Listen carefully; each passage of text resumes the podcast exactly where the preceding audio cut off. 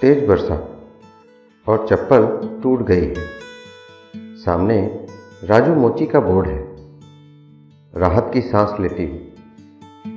चप्पल सिल गई है। कितना हुआ? बोलता नहीं। मेरी ओर देखता है। सरमाया सा धीरे से कहता है, गोलगप्पे खिला देंगी? पैसे तो दीदी ले लेती है। मान जाती हूँ। दस बारह साल का राजू खुश हो जाता है। अब जब भी उधर से गुजरती हूँ, बहाने से थमती हूँ और हम दोनों बातें करते हैं, गोलगप्पे भी खाते हैं। अब हम दोस्त हैं।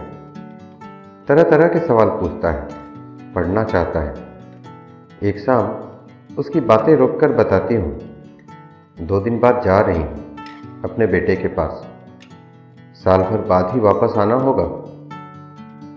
ये भी कि कल मेरा जन्मदिन है, जो मनाती नहीं हूँ। घर आ जाती हूँ। जन्मदिन की सुबह अखबार में लिपटी गिफ्ट दरवाजे से देकर झट चला जाता है। हरे रंग की सूती साड़ी है, पहनती हूँ। उसकी सिली चप्पल भी पहनती हूँ।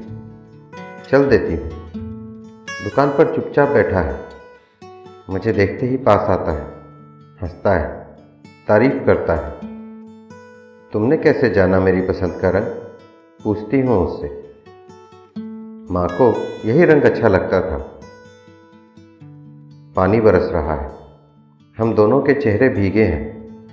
मालूम नहीं, बरसात है या आँसू।